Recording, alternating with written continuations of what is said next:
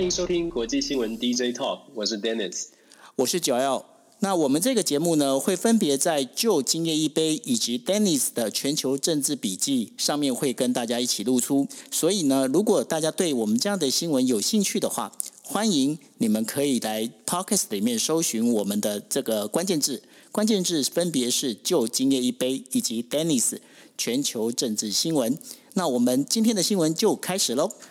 好，呃，大家晚安，大家好，今天是五月十一号，星期二。那这也是我跟 Dennis 我们主持的国际新闻 DJ Talk 的第一次正式的一个播出。那今天会跟大家聊，呃，就是五个主题。那我们先请 Dennis 来跟大家问声好。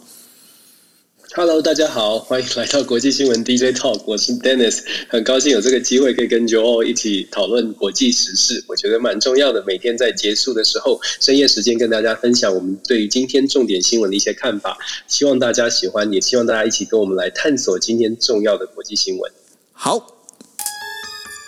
哎，我好像按错了啊，没关系，不管它。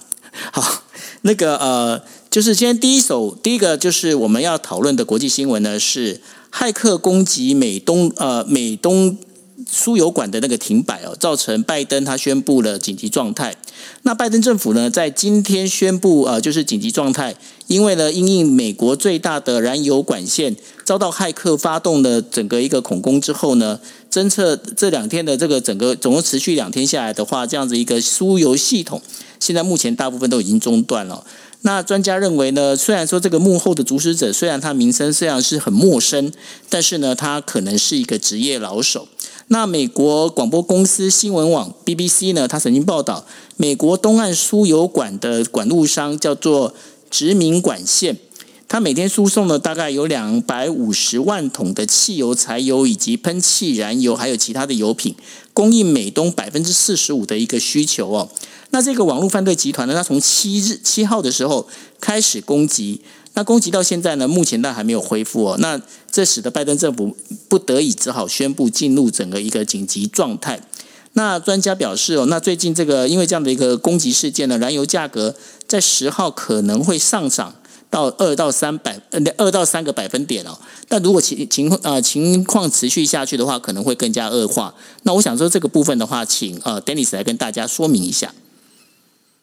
是，其实骇客攻击美东这个输油管呢，它的严重性其实蛮严重的。为什么？第一个，它是从这个后果来说，我们知道美东的这个输油管线，它其实从纽约一直延伸到我所在的德州的休斯顿，它占了大概美东整个美国东岸百分之四十五的这个原这个原料的供给、能源的供给。那么在美国呢，各位朋友可能不太清楚，是在美国靠这样输油管线供应的能源哦。超过百分之四十，也就是说，像这样的能源管线，事实上对美国的能源供给，不论是石油平平常我们一般人在用的这加的汽油，或者是任何的这个天然气啊发发电的管线，其实都有直接的影响。所以，当骇客入侵了这样的一个系统之后呢，直接造成的就是美国的能源呃能源供应可能会失调，因为一一旦骇客入侵，就必须要暂停所有的营运哦。那么，基本上骇客入侵有两个层次，一个是在入侵所谓的网。网络系统，这个公司内部的网络。另外一个更严重的，就是在实体上面，就说如何把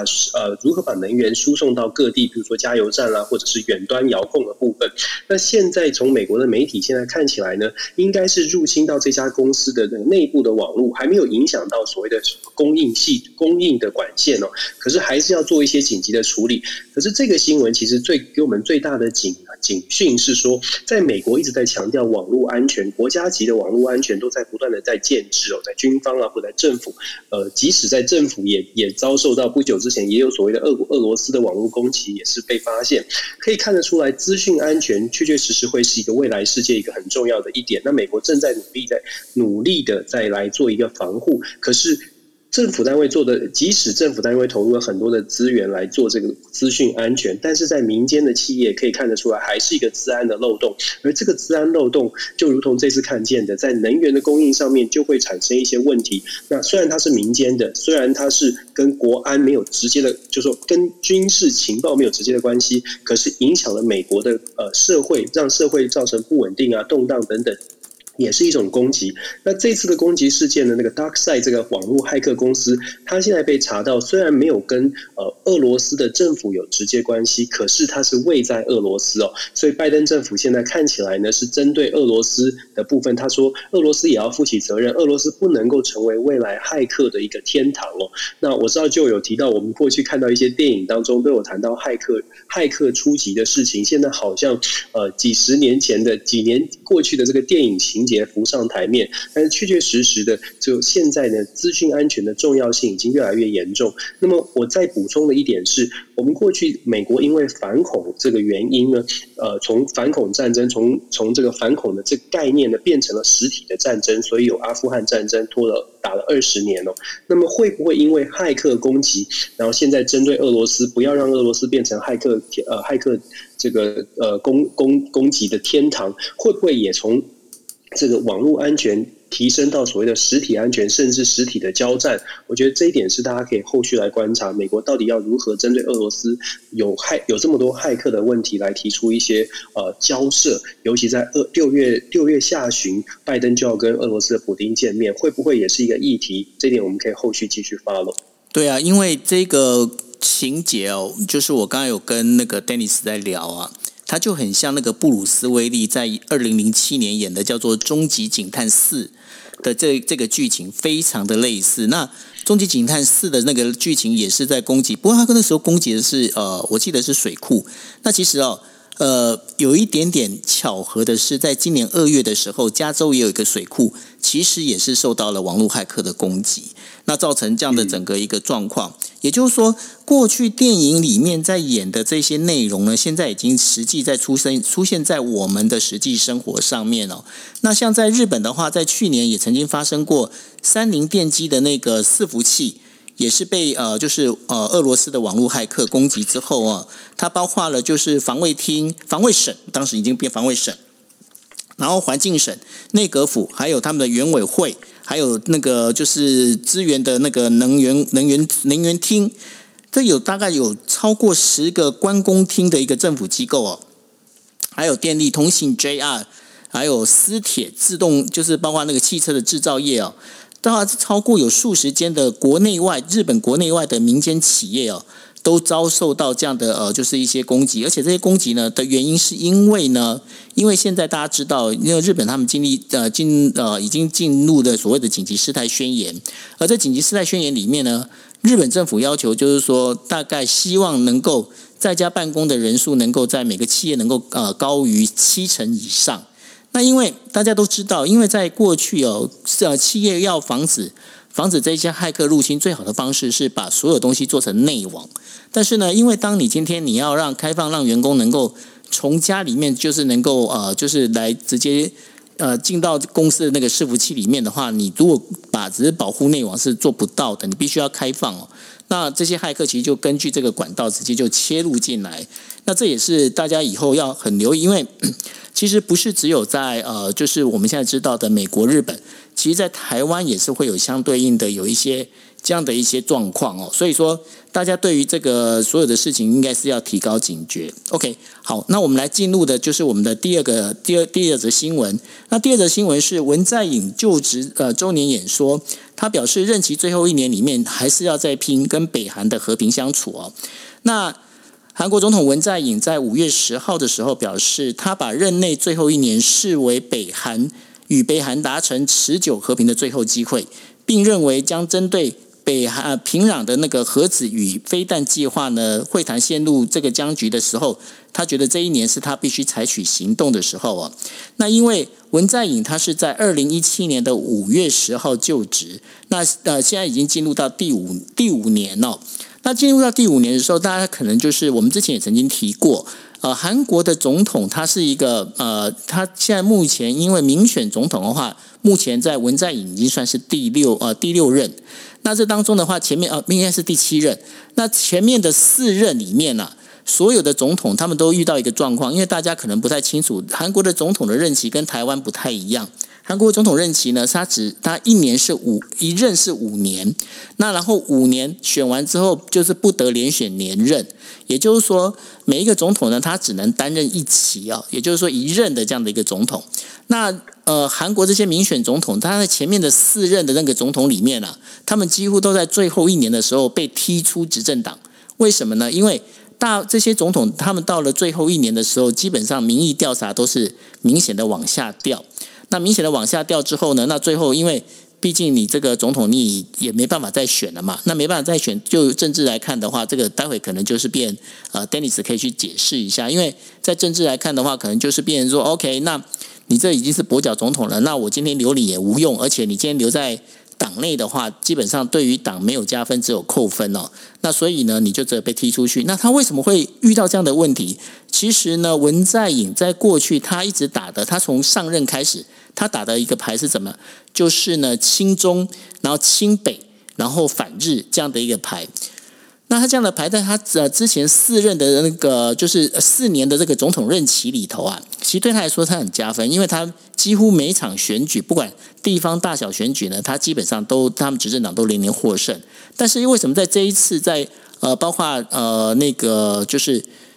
那首尔跟那个釜山这两个选举呢，它会一个惨败的最主要原因呢，是因为。呃，他们经常就是出现一个状况，就是日呃韩国的这个整个政府里头啊，他们当时文在寅他打的就是说，今天我就是清廉，但是呢，他们的前法务部长曹国呢，也是就是学了那个之前的那个朴槿惠的那个亲信哦一样。把自己女儿呢送进医学院呢，走后门送进医学院，再加上呢不那个不动产啊、房价啦持续的飙涨，那所以呢，甚至韩国媒体他们就呃就是有这样的一个嘲讽的一个词哦，他他的嘲讽的词大意，其实简单讲就是呢，对于我来说是呃是情怀，对于你们来做就是不伦哦，也就是说他们是等于说我们在换成中文的一个说法里面，它就是变成是。严以待人，宽以律律己这样的一个概念里头，那这也会使得那个虽然说美国呃，就是美呃，就文在寅呢，他在二月呃今这个月的二十一号将要跟美国总统拜登要见面哦，但是呢，这个对于整个韩国来讲，它是一个很很麻烦的一个问题。为什么呢？因为呢，现在呃，在我呃韩国的，就是韩国跟北韩还有中国交界里面有一个岛叫做白领岛。那这个白领岛呢，它大概有一点点像是我们的，像是马祖、金门，算是最前线哦。也就是说，离北韩的是最近的地方。但是呢，现在中国的军舰在最近呢，就经常会去侵犯，就是白领岛，而且会在这附近做演习。那但是呢，白领岛上面的韩国居民就一直跟文在寅讲：“拜托你拿出勇气来，你拿出力气来，你拿出你的那个，就是把你的骨子硬起来，让中国知道说这个岛是我们的。”但是呢，现在文在寅变的是他又卡在美国跟中国之间哦，他变左右为难，这也是现在文在寅最大的一个问题。那我不晓得说，呃，在美国这一边的话，Dennis，你对这个韩韩国这一部分的问题，你有什么样的看法？是，其实就就你已经讲分析的非常完整，尤其针对韩国内政的问题哦。文在寅其实确实剩下不到一年的任期，在尤其在四月七号的这个国内大选失利，执政党失利之后，其实是呃文在寅面临很大的这个内政的失利。刚刚您有谈到了这个国内的双标的问题，让文在寅失去了来自国内的支持。这个时候的文在寅呢，在最后最后剩下不到一年的期间，他非常需要一一一一记全雷打。这个全雷打呢，他就把赌注压在了靠着美。国来处理北韩问题，那可是我们都知道，对于美国来说，现在最重要的是中国问题。那美国一直都希望可以让日本跟韩国能够重修旧好，至少在表面上要能够携手一起站在美国这边来对抗中国，或者是制约中国。可是文在寅刚刚就有提到说，文在寅之前上任的时候，他主打的就是亲美亲中，亲美亲中，至少是在双美国跟中国之间呢取得一个平衡，然后来处理北韩的问题，然后稍微的对日本来保持一个敌对的状态。所以美国的要求，事实上对文在寅来说就是有点冲突的。可是现在的。文在寅，他从个人的角度，他必须要赶快的拿到我们说的，拿到交出一些成绩单。因为过去刚刚就讲说，过去这么多任韩国总统，坦白说，没有一任韩国总统不是从青瓦台直接搬进了这个首尔看守所的。到目前为止，每一任都是。所以为什么会发生这样的事？其实韩国有一个非常明显的，你你要说从。比较负面来说，他是政治报复哦。那文在寅当然自己也非常清楚，如果自己的国政治声望跌落到谷底的时候呢，他卸任之后就非常有可能遭受到一些政治的调查。当你政治调查出这种行为再次出现的时候，吃吃烧饼没没有不掉芝麻的，欲加之罪，何患无辞？所以文在寅现在也非常的小心，他为什么要这么努力的在最后一年不到的任期？还要打出一记全雷打，就是在其实除了帮助自己的政党之外，更重要的是要帮助他自己。那我们回到北韩的问题，从美国的角度来说，如果我们看到一些美角的话，你会发现很有趣哦。美国在拉拢。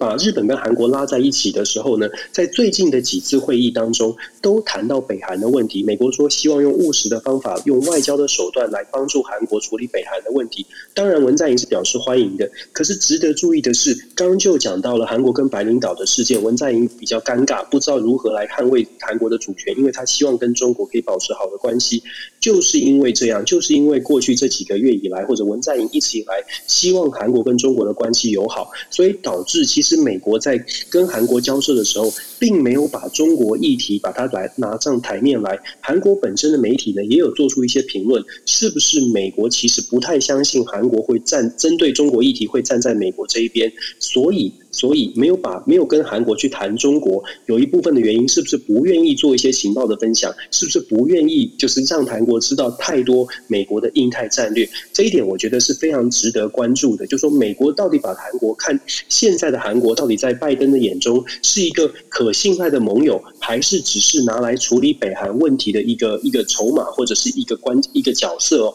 我觉得整体来说要观察的是拜登政府现在接下来在五月二十一号，也就是下个礼拜。跟韩国谈呃谈这些话的交高峰会的时候，谈北韩的问题，是是势必会谈到北韩的问题，但是会不会谈到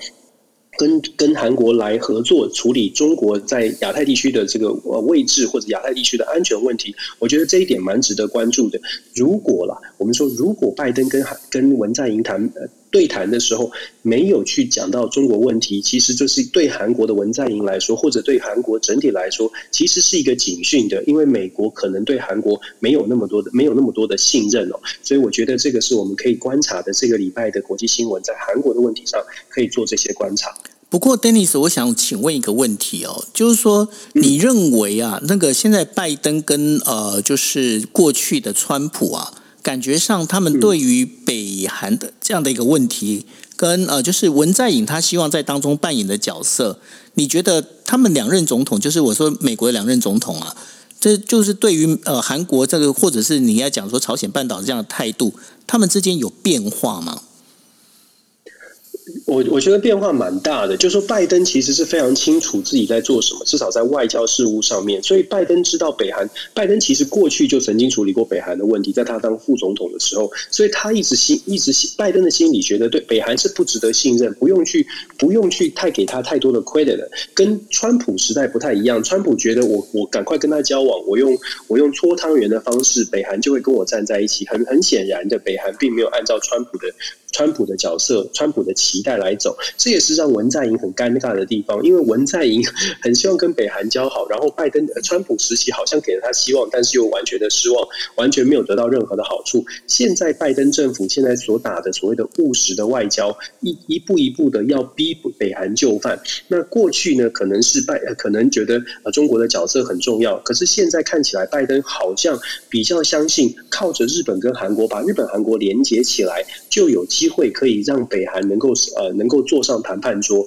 我觉得对北韩的问题哦比较比较难比较难去判断的是。北韩现在其实也还在看美中之间的竞争到底会竞争到什么地步。北韩其实现在站着一个位置，不是说有利的位置，而是说北韩其实现在正正在静观其变。对于北韩而言，现在他不需要不需要做任何的押宝，因为美中之间的竞合竞争关系还没有尘埃落定。我们在拜登现在上任大概三四个月，现在看起来国际的局势看起来是拜登的这个带领的这一方呢，好像取得了一些道德的高度，好像有了一些蛮蛮大的进展。尤其是欧盟国家都愿意站在美国这一边，但是我们在呃继续往下看，不知道会不会因为疫情的疫情疫情的延烧，疫苗外交，我们其实未未未来一定也会讨讨论到专利的问题，或者是疫苗的问题。中国现在正在透过疫苗大打疫苗牌，拉拢世界的很多的国家。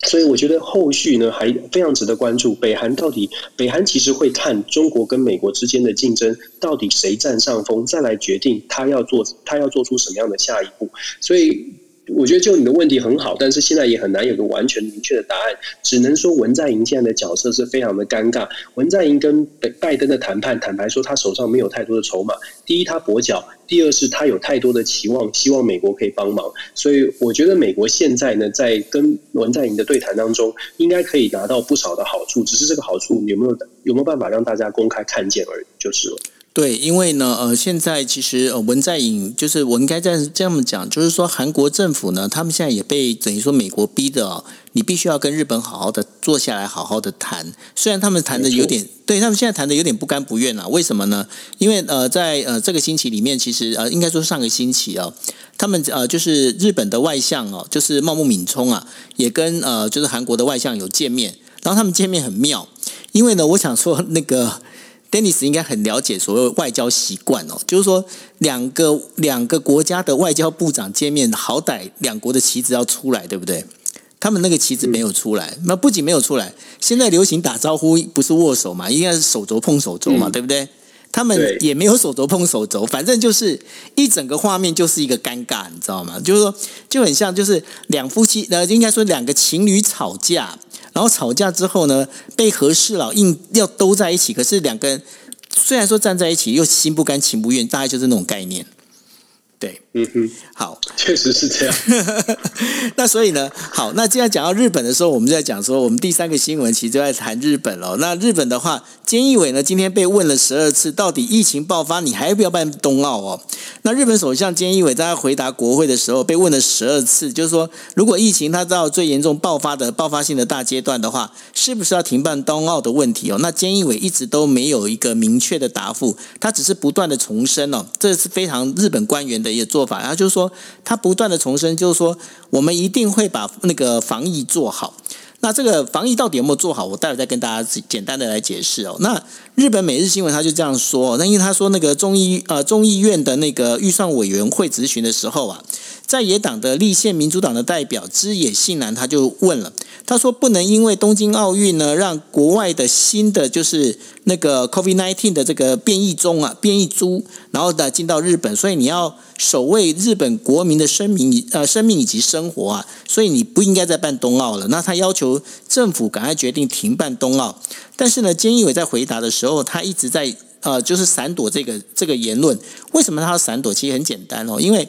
日本的到底要不要办冬奥这件事，就东京奥运这件事情哦，这已经不是日本政府可以决定的。那这个当中呢，最重要的该可以决定的人其实是 IOC，也就是说国际奥委会。那国际奥委会的会长巴哈呢，巴赫，他本来呢是应该在五月底的时候要到东京过来的。那因为东京大家知道，因为东京它延长了紧急事态宣言的时间，延长到了五月底。那使得巴赫呢，他也没办法来。那没办法来呢，然后在五月十七号的时候，就呃本来他本来是五月十七号要来，就宣布五月十七号取消了。那取消他不来了，不来的话，这个让日本人就更不爽。为什么呢？就讲说，那你到底来不来？因为我现在我七月二十三号我就要办那个东京奥运了，然后你要说来，你又不来，然后到底你但那你如果不来的话，表示这疫情是严重。那既然是严重，你为什么又不去宣布，就是说不办？那这当中呢，其实最近呢，呃，日本的媒体里面就有很多关于东京奥运的这样的一个讨论哦。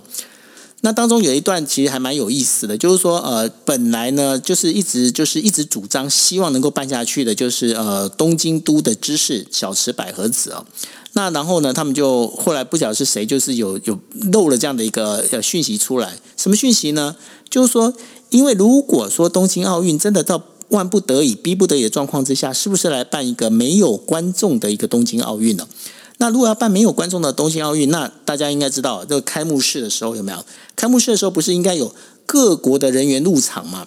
那有各国的人员入场的话，那是不是把这入场的时间，也就开幕的那个时间呢，把它缩短？因为反正也没人看，那然后呢，可能来的人也不都是来参加的人人数也会应该会因为疫情的关系会有所减少啊，那是不是缩短？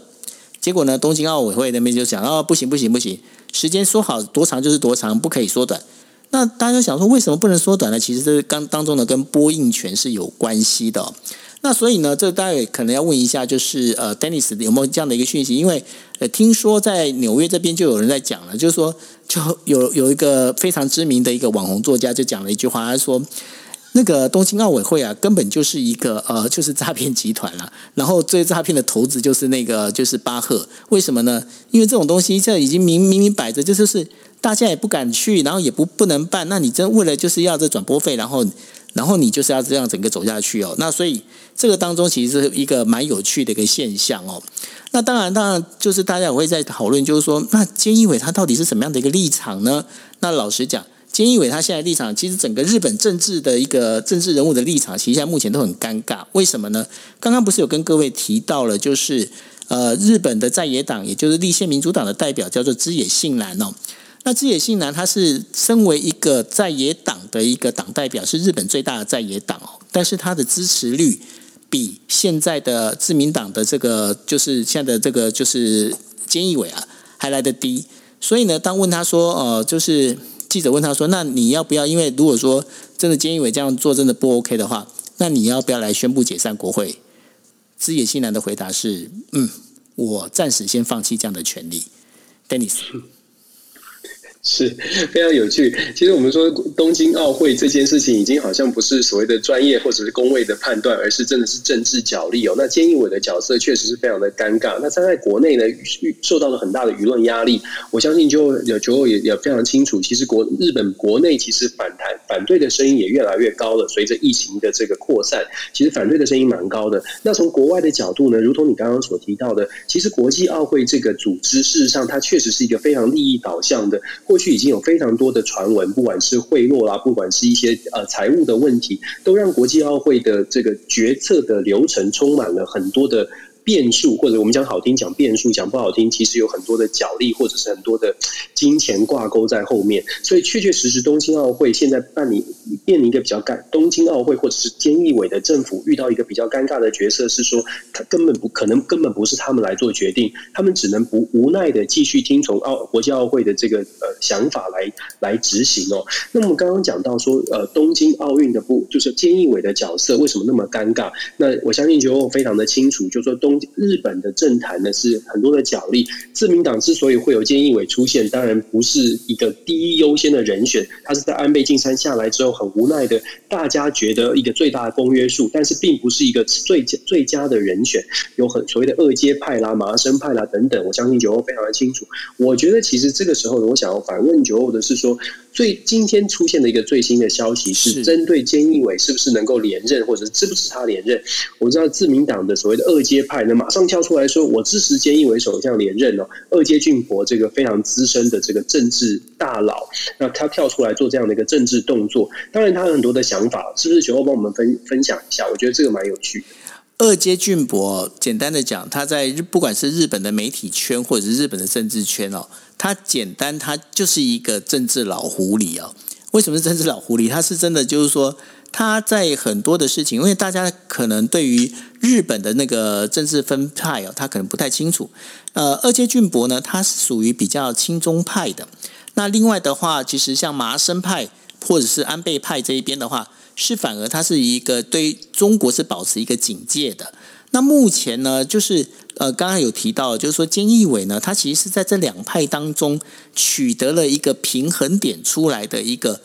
呃最大公约数。那所以呢，那虽然说那个菅义伟他本身他是呃最并没有派阀色彩。但是呢，他还是有靠着就是二阶俊博这部分的一个支撑哦。那二阶俊博呢，他本身如果大家可以知道说，呃，去年哦有一些事情闹得非常风风雨雨，是什么事情呢？叫做我们在讲说日本不是推出了所谓的 Go to Travel 嘛，就也就是说是让大家能够呃就是在疫情虽然稍微舒缓的时候呢，能够赶快去四处去玩啊，然后政府补助啊、补贴啊、补补贴这些旅行业者。为什么有那么那么多这样子做下来？然后当时其实当疫情又开始第二波起来，那当时是第二波跟第三波起来的时候呢，很多人就讲说，Go to Travel 是不是应该停住？那但是呢，就是菅义伟一直就是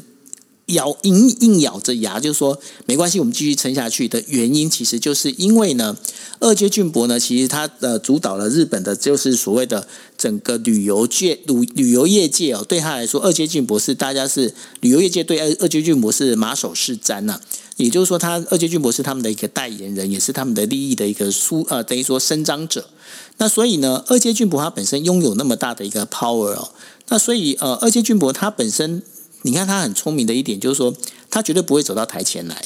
那他经常会去放风向，像呃之前曾经还有一件事情，大家如果印象有有印象深刻的话，就是二阶俊博曾经有一次在接受访问的时候说：“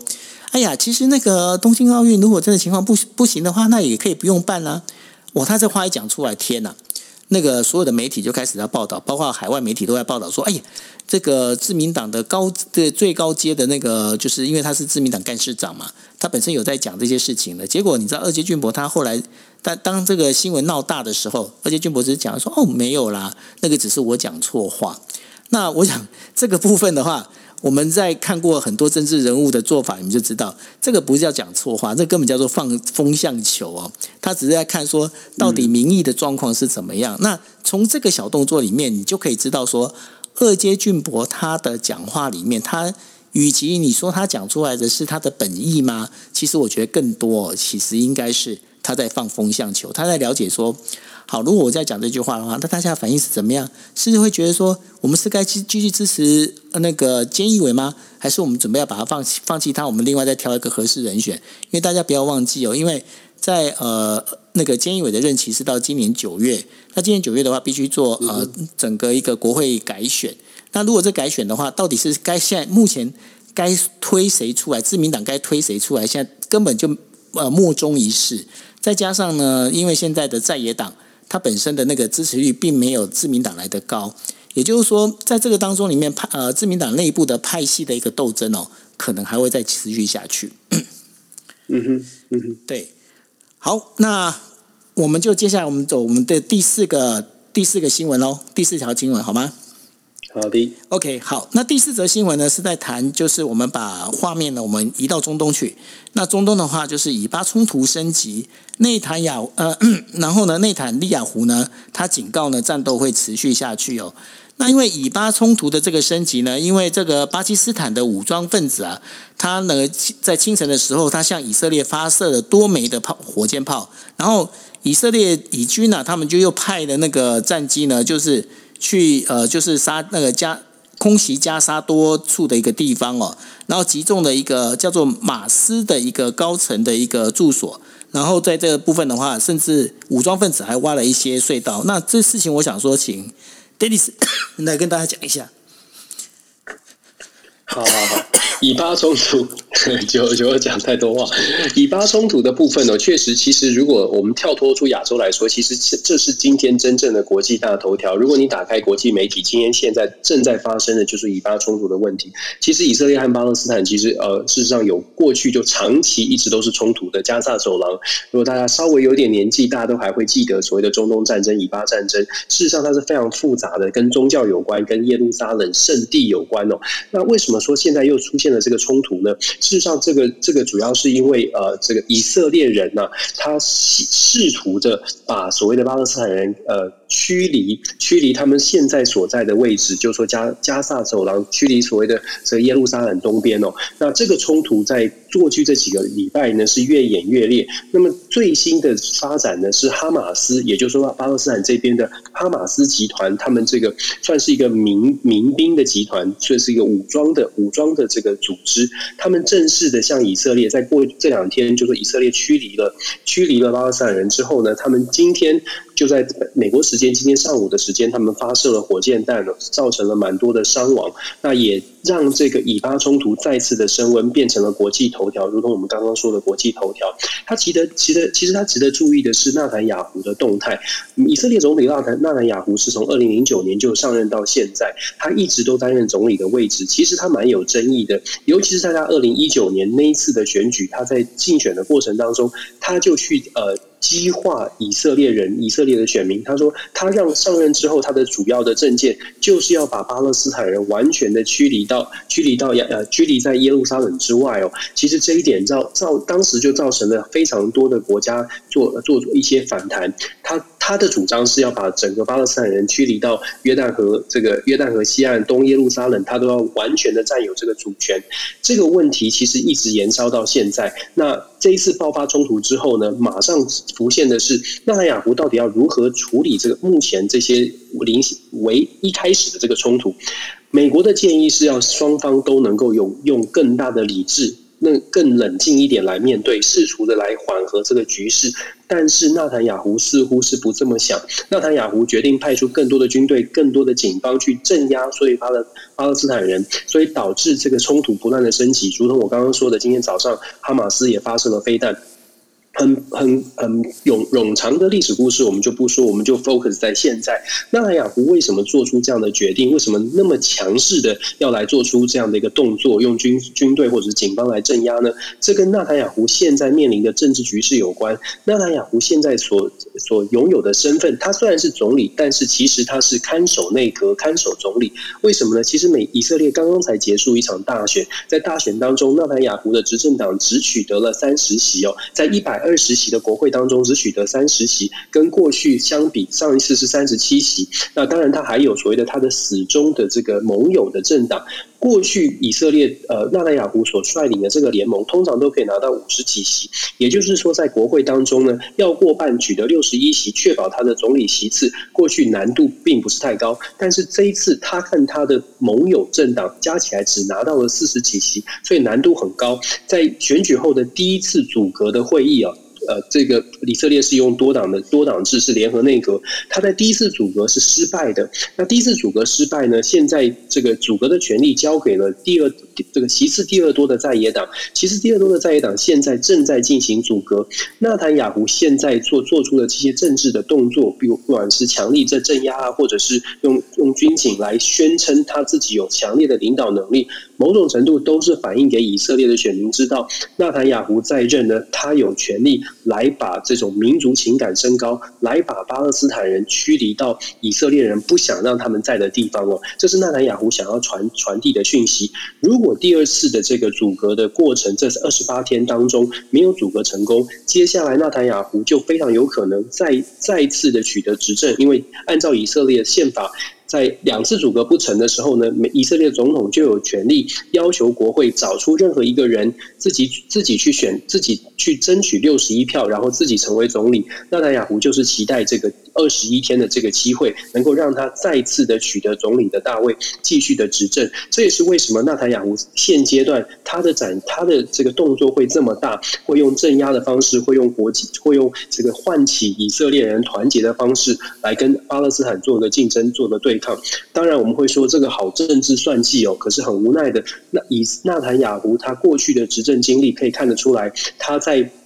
掌握权力上面，其实他可以说是不择手段，不管是选呃选举的过程也好，或者是煽煽动国国族主义也好。那么我们从台湾怎么看待所谓的以巴之争呢？其实看待以巴之争，我会建议大家一起来思考是美国的角色。美国现在一直在叫大家以巴说你要冷静，要冷静。可是各位要知道，过去在川普时代哦，川普我们在新闻当中可以可以大家有如果有印象的话，川普非常非常支持以色列。川普跟以色列纳坦雅胡可以说是妈。哦，所以为什么是这样呢？因为川普有非常多的金主是来自于犹太犹太裔的这个斗内 donation，所以川普跟在川普任内，他美国跟以色列的关系可以说是极好。那也是川普首次的把。呃，允许以色列把美国的大使馆，如果大家记得的话，把以美国的大使馆移到了耶路撒冷，这个对于以色列来说当然是很振奋的。可是也把美国对以色列的支持推上了一个极端，推上了极端之后，现在拜登政府上任，希望双方和缓下来，冷静下来，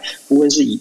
对以色列，希望以色列冷静，希望巴勒斯坦冷静。但是以色列人已经觉得，美国你过去已经走到这一步，为什么你会后退？对以色列人来说，拜登的这种两边不选边站，所谓的中立的态度，本来应该是理智的，本来应该是有效，应该是好的。但是现在拜登的不选边呢，其实反而造成了以色列人民对于美国的不满。我们为什么这样说呢？当拜登需要花很多的资源在中东、在南亚、在其他的地方，相对来说就会削弱了美国在亚太地区的布局。我们都知道，在台湾，我们最关注的是亚太是不是能够和平稳定的发展。美国现在手上有的牌，美国口袋里有的资本，是不是能够因应这么多、这么多的纷争？以色列所带起的纷争，是不是能够让美国可以全身而退，让美国可以不用管它，不用投入任何的资源，就可以让它让呃事件稳定下来？过去的以巴冲突其实都造成了美国介入非常非常的深。接下来美以色列的这个以巴冲突会不会越演越烈，导致美国也必须要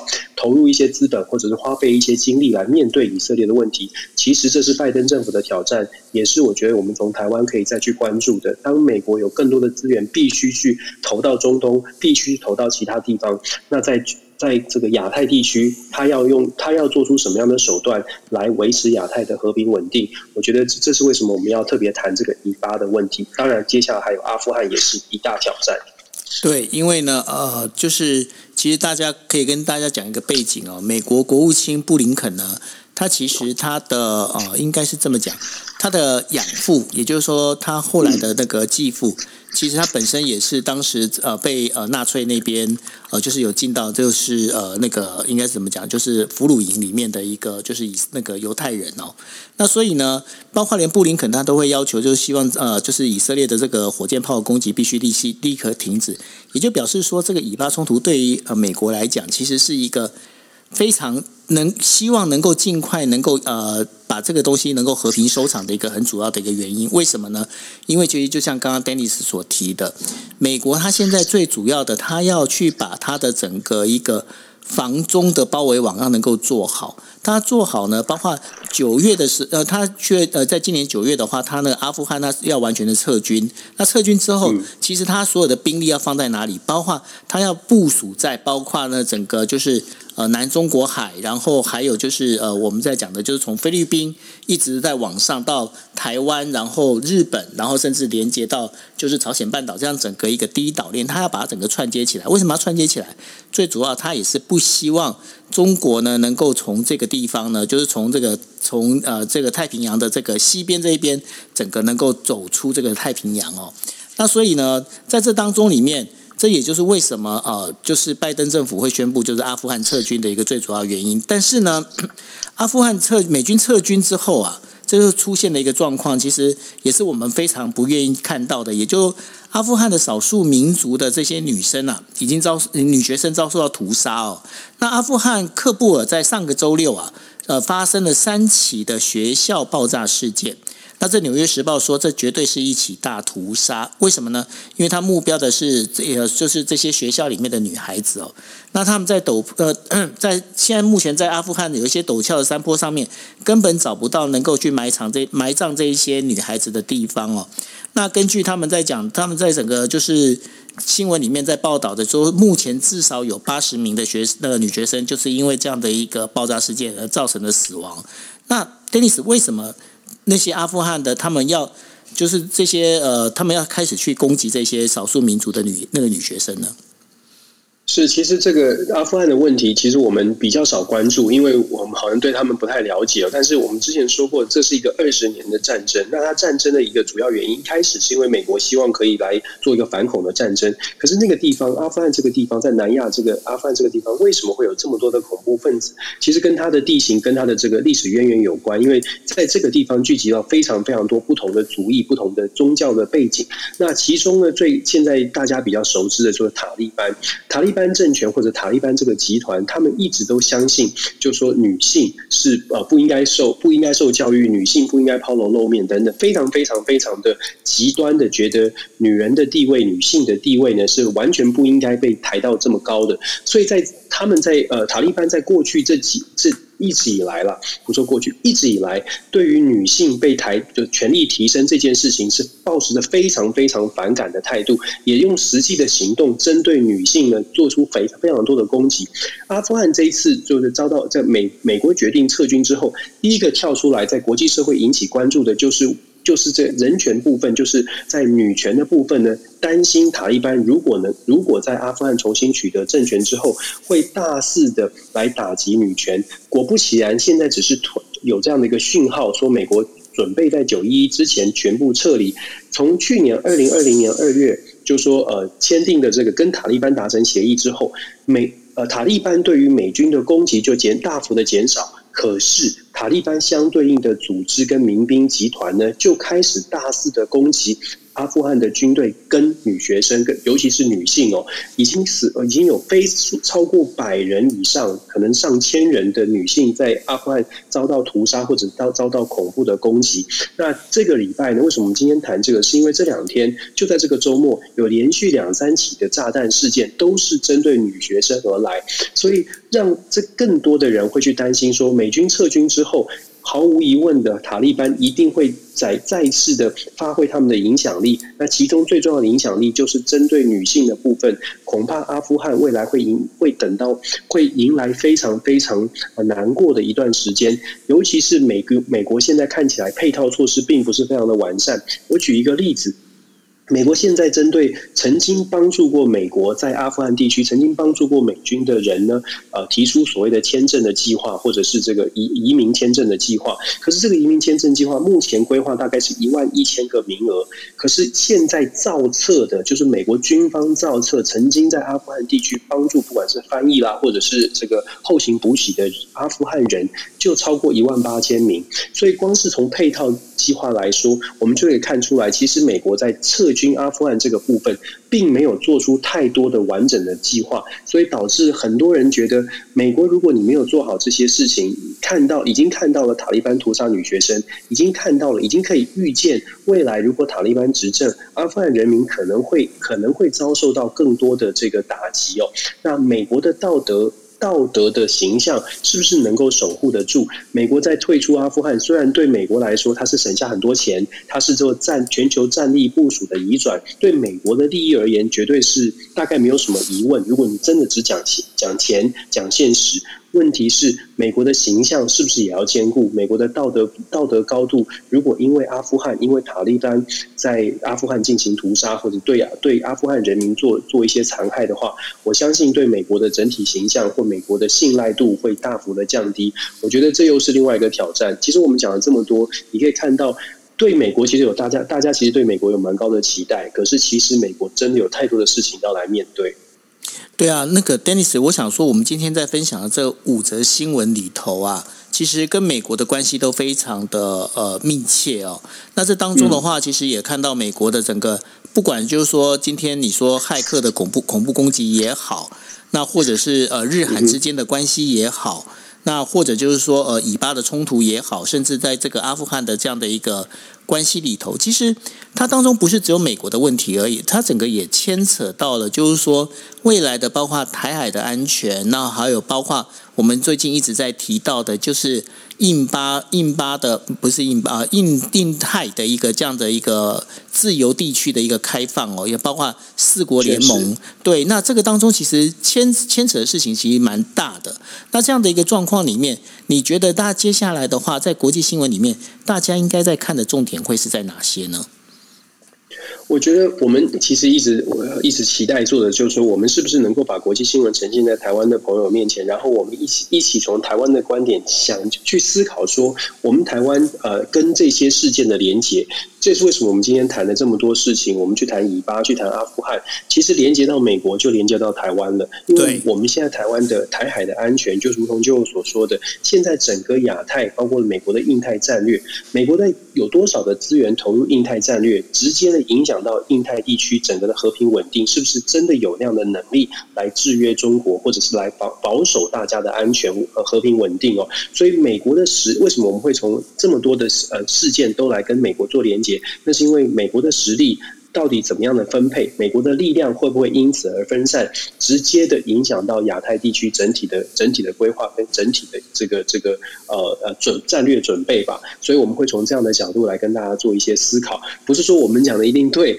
而是我觉得我们讲出来，让大家一起来思考，来看看国际新闻，也许从这个面向可以可以更了解我们台湾大概在国际上的。坐标，我很喜欢用世界上的坐标，必须很清楚来来来做个解读。是，所以说大家可以看到，就是说，其实我们今天在选的这五则新闻里面，我们是把最近最最接近台湾的几个就是地区发生的一个事情，我们把它整个串接起来，让大家能够看到。那当然。呃，我们接下来，因为那时候我跟呃，就是 Dennis，我们谈了一个，就是说我们要来做一个国际新闻 DJ Talk 这样的一个事情哦。为什么要 DJ Talk？当然大家就知道，这是 Den Dennis 跟 Joel 的在谈这件事情。那我们觉得 DJ Talk 是一个很妙、很可爱的一个说法哦。那所以，所以我们现在也是会大概是呃，选在台北时间呢，大概是。每天呃，应该是说每个星期我们选三天，也就星期二、三、四，我们每个星期会有三天的时间呢，会来跟大家来聊这样的一个国际新闻。那这国际新闻以后，那其实我们聊完之后，我们都会把它做成 podcast。那大家如果想就是可能太晚，或者是刚好你错过了今天的一个节目的时候，你们也可以去找，就是上 podcast 去找。找的话，你可以找就今夜一杯，或者是你可以找 Dennis 的全球政治笔记，对吧？好。对，呃，Dennis 的全球政治笔记哦，那然后你们都可以看到，因为哦，我们这也是在做一次合作，也就是说，这两个 Podcast 的个频道里头，我们会做这样的联播，也就是说，我们会把内容同时同步的呈现在我们两个不同的 Podcast 的 channel 上面，各位也可以去 follow，就不管是 follow Dennis 的 Podcast，或者是就今夜一杯的杯呃 K 呃 Podcast 都可以去听得到。OK，那我想今天我们就到这边。是，OK，好，那我们就谢谢大家，谢谢大家的陪伴。那也欢迎大家明天的时候可以跟我们一起来，我们会再准备啊，就是明天新的啊，就是国际新闻给大家见面。OK，那谢谢大家，大家晚安喽，谢谢 Dennis，感谢晚安，谢谢谢谢九，拜拜，拜拜。